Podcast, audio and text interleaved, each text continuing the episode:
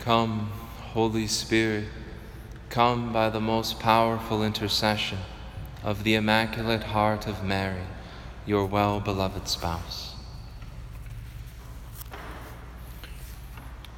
What is the Easter message? What's the Easter proclamation? We could come up with a number of answers to that question. Probably the most obvious is that Jesus Christ is truly risen from the grave bodily, that he came back from the dead, that he is the promised one, that all of the things that had been foretold in the scriptures were fulfilled in him, that he is the Messiah, the Son of God.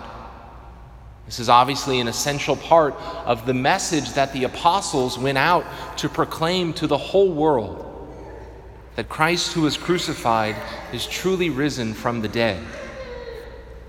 But there's another essential aspect of the Easter proclamation that we might not always associate with Easter, and that's repentance. But it's right there in our readings today and many other places in the Acts of the Apostles.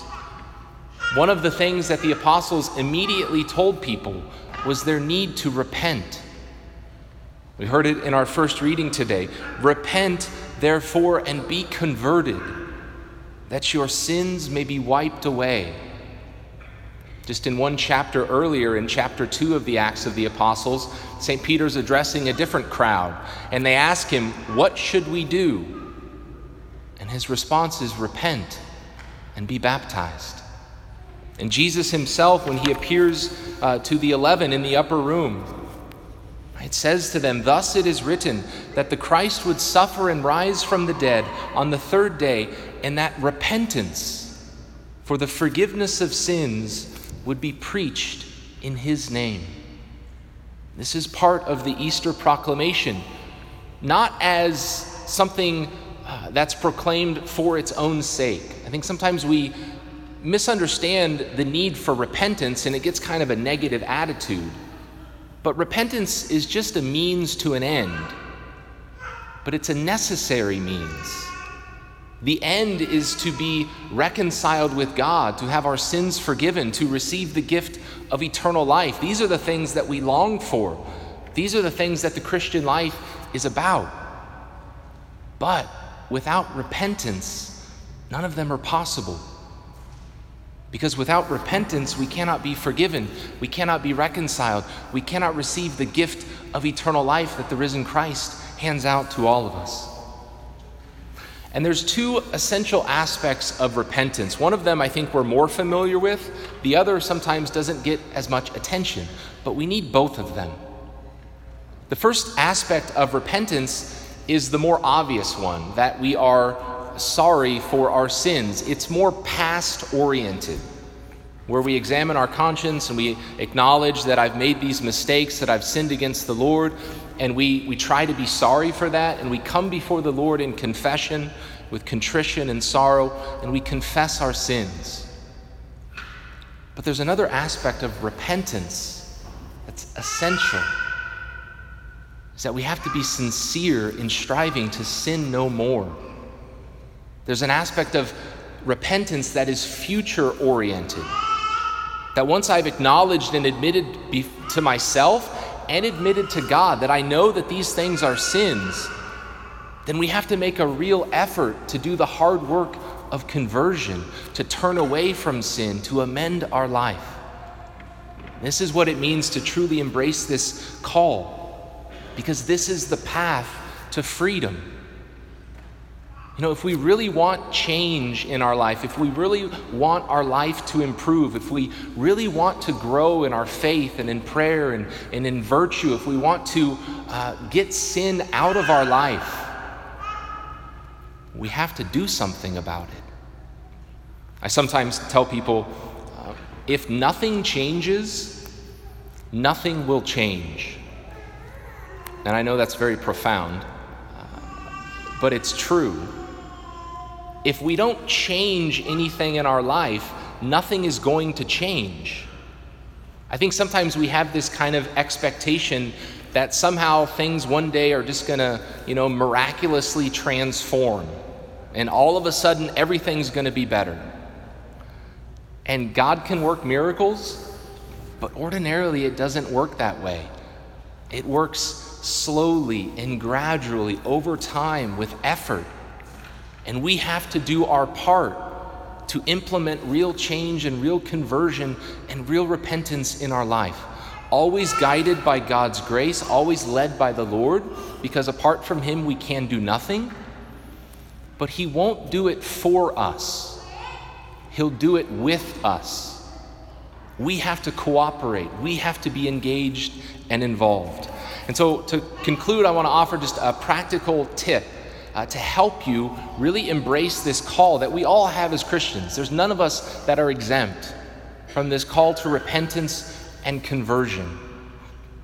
And it's a very traditional, very tested practice of many saints, many Christians, called an examination of consciousness or an examination of conscience. And it's something that we would do if we want to adopt this spiritual practice every day, but it only takes a few minutes. And it's best to be done in the evening, and just 3 to 5 minutes is all it takes, where we come before the Lord and we ask Him to enlighten our conscience, to enlighten our awareness, and we look back upon our day, and we be honest with where we have failed. Where have I sinned this day? Where did I transgress the Lord in thought, in word, or in deed? And that gives us an opportunity to repent, to pray an act of contrition, to tell the Lord that we're sorry. It helps us to know ourselves better, to take just a little bit of time to try to become more spiritually aware of where there is sin in our life, and then out of love for God, to repent of them.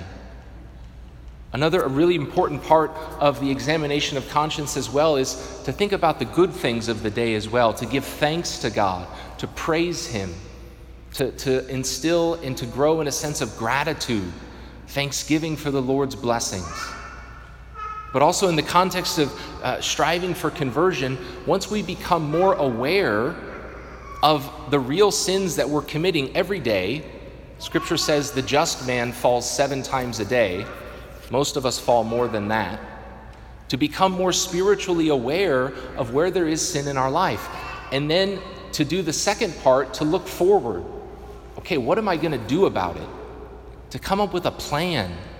Maybe each morning we could just kind of take 1 minute to review our examination. Okay, what do I need to work on today?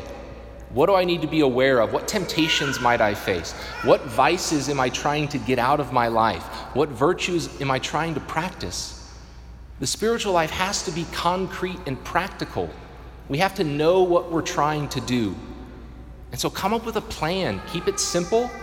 Make it something that you can actually do, and work humbly and slowly and gradually on getting sin out of your life and in growing in virtue. Again, always trusting in the Lord's grace and relying on Him. But this is some of the real work that we have to do if we want to truly repent, if we want to be converted, if we want to grow in the freedom that the risen Christ offers us, freedom from sin, to live more fully from God. And this process of conversion and sincere repentance also then enables us to know the Lord. Not to know Him in a superficial way, not to know Him just in an intellectual or academic way, but to know Him personally. And this is something that our second reading speaks about, and it offers a challenge to us. Listen again to these words of the Apostle John.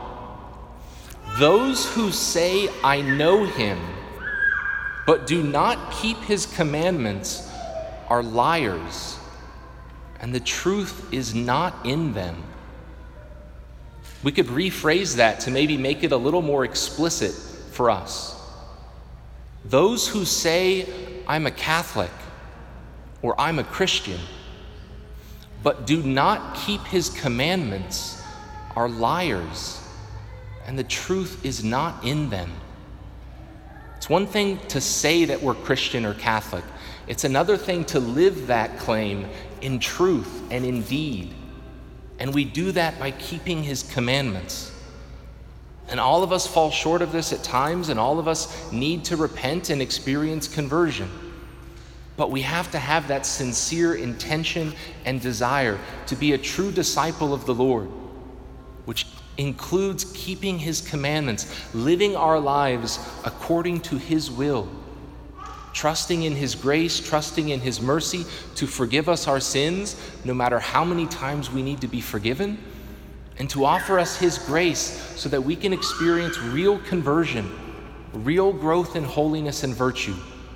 This is what Christ died to offer us, not just the forgiveness of sins, but a new life of freedom, a new life in Him, to know Him, the only begotten Son of God, and the gift that He offers us of eternal life. This is what we believe, this is what we proclaim this Easter season, that Christ is truly risen, that we can be free from our sins, that we can come into real communion with our Lord, that we can one day rise from the dead with Him to live forever in His kingdom.